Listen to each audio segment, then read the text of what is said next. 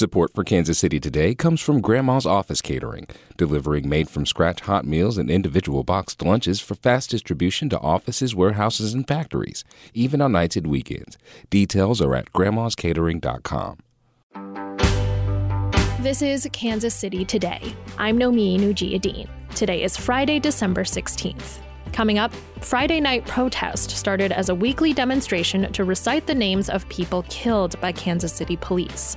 Now, its organizers have formed a group to support victims of police brutality. Since this thing happened, I've just been going through so much, and people didn't believe me. You know what I'm saying? People didn't believe that what the police did to me was wrong.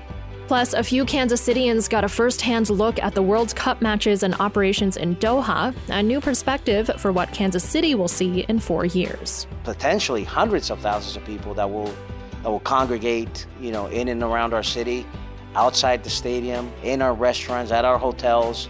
This is going to be a heavy lift.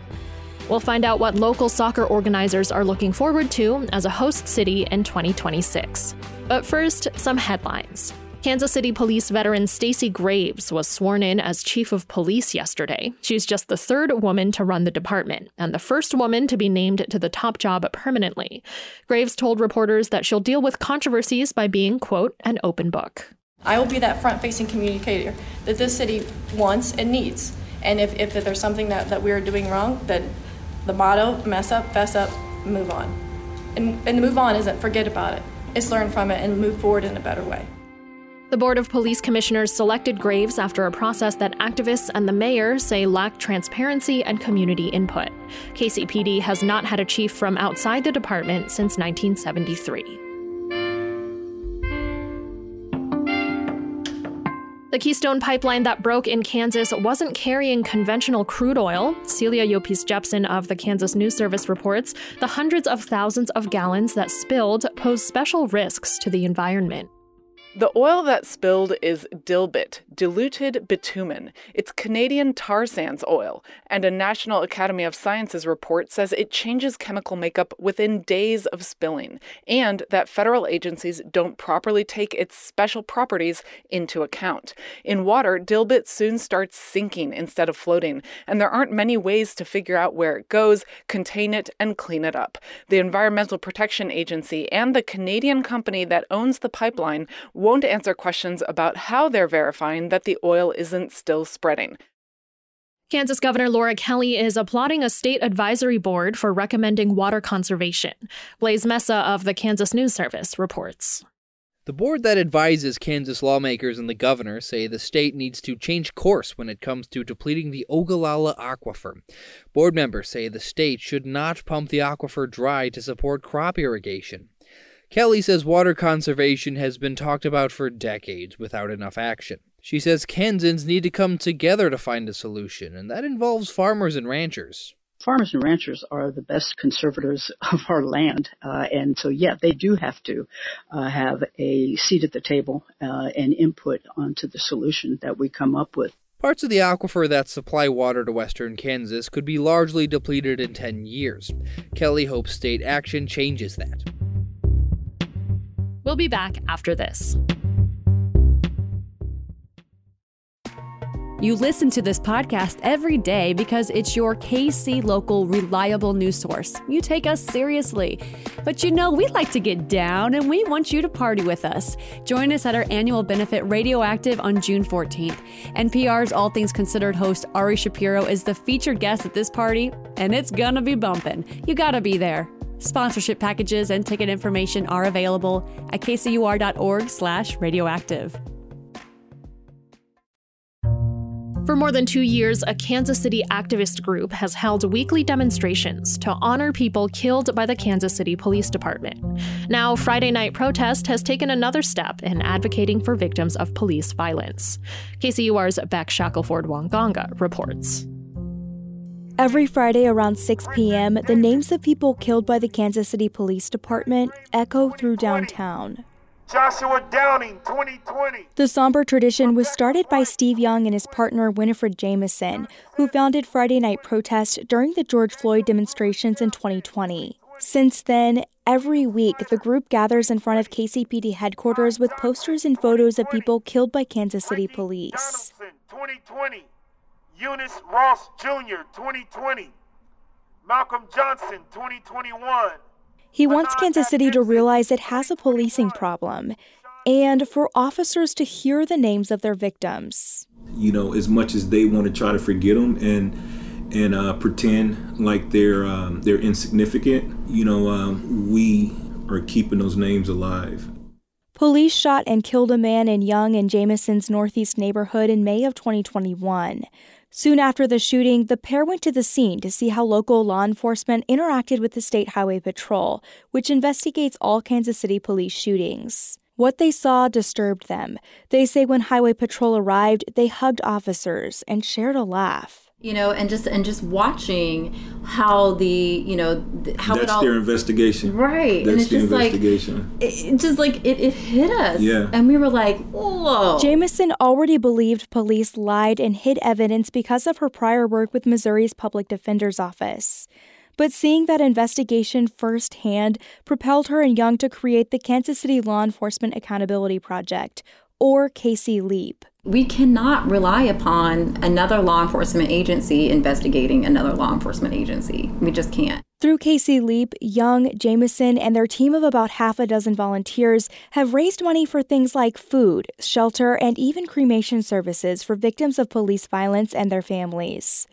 There's also a rapid response team, which goes to the scene of police shootings and conducts their own investigation. It makes me really happy to see this work happening. Abdul Nasser Rad is managing director for research and data at Campaign Zero, a national group that pushes for police reform. He says he's never heard of an organization that goes as far as KC LEAP, taking and gathering video and independently canvassing witnesses.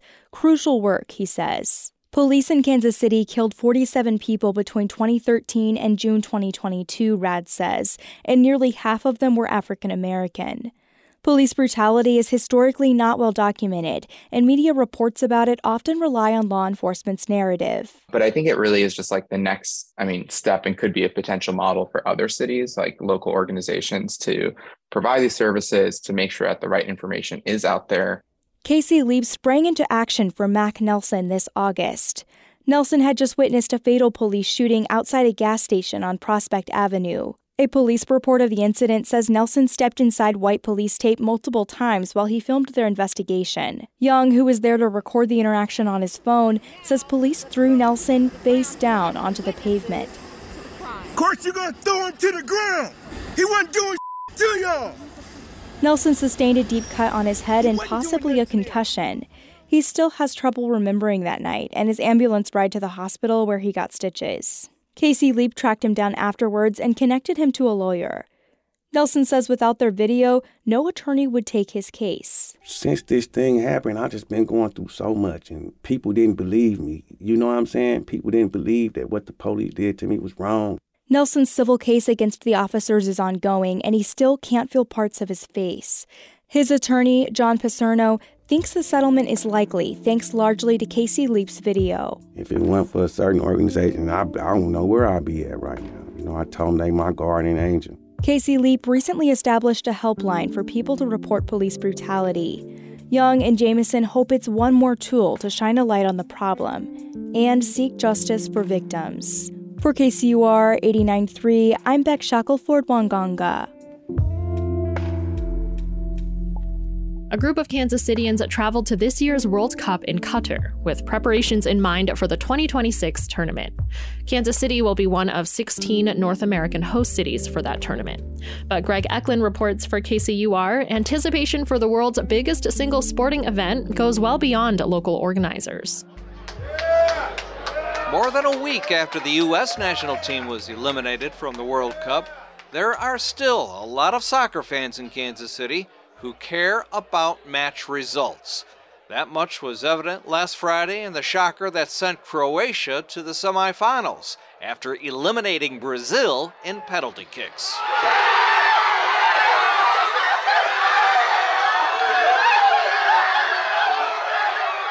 Jordan Haas of Lenexa was among the fans at a watch party at St. John's Catholic Club in Kansas City, Kansas. My family's Croatian. We grew up on a Croatian neighborhood, which is just along the street next to where we are right now.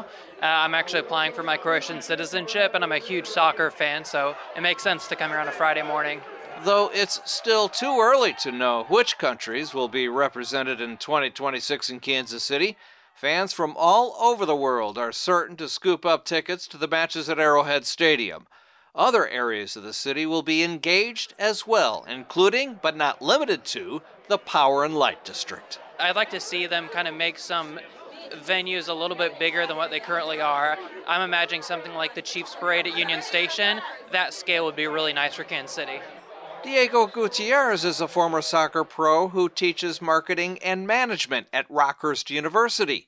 He traveled to Doha focused on fans who didn't attend the matches and says the Union Station area and the mall near the World War II Museum have already been identified as possible watch party sites. There are three or four different sites that would be really, really interesting to uh, to be able to host uh, fans and really provide a good uh, experience for anybody involved. Beyond just catering to fans, Gutierrez says the international teams with local fixtures will also need attention.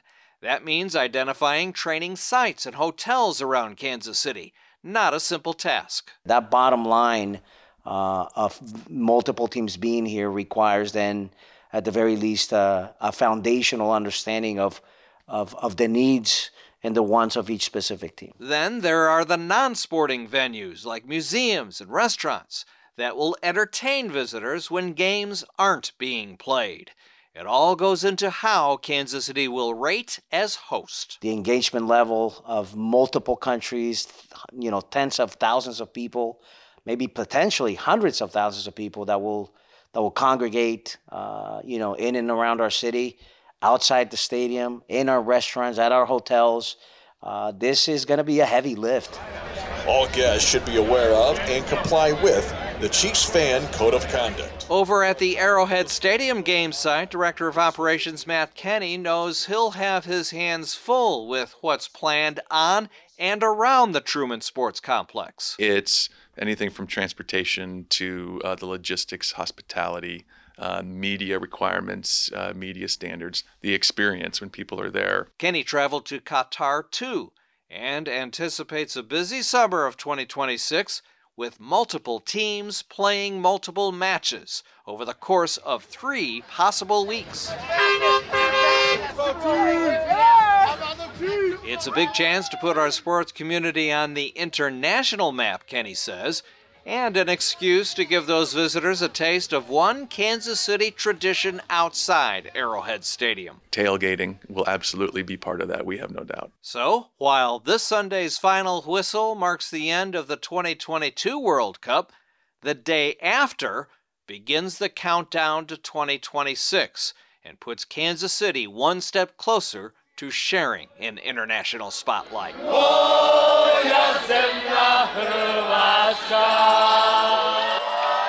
For KCUR 89.3, I'm Greg Echlin. This is Kansas City Today. I'm Nomin Ujiyediin. This podcast is produced by Byron Love and KCUR Studios and edited by Lisa Rodriguez and Gabe Rosenberg. To read Beck's story on Friday night protest and Greg's story on the World Cup, visit kcur.org, where you can find more local news from Kansas City's NPR station. On Monday, we'll check in with Kansas Governor Laura Kelly ahead of her second term. Thanks for listening, and I'll see you next week.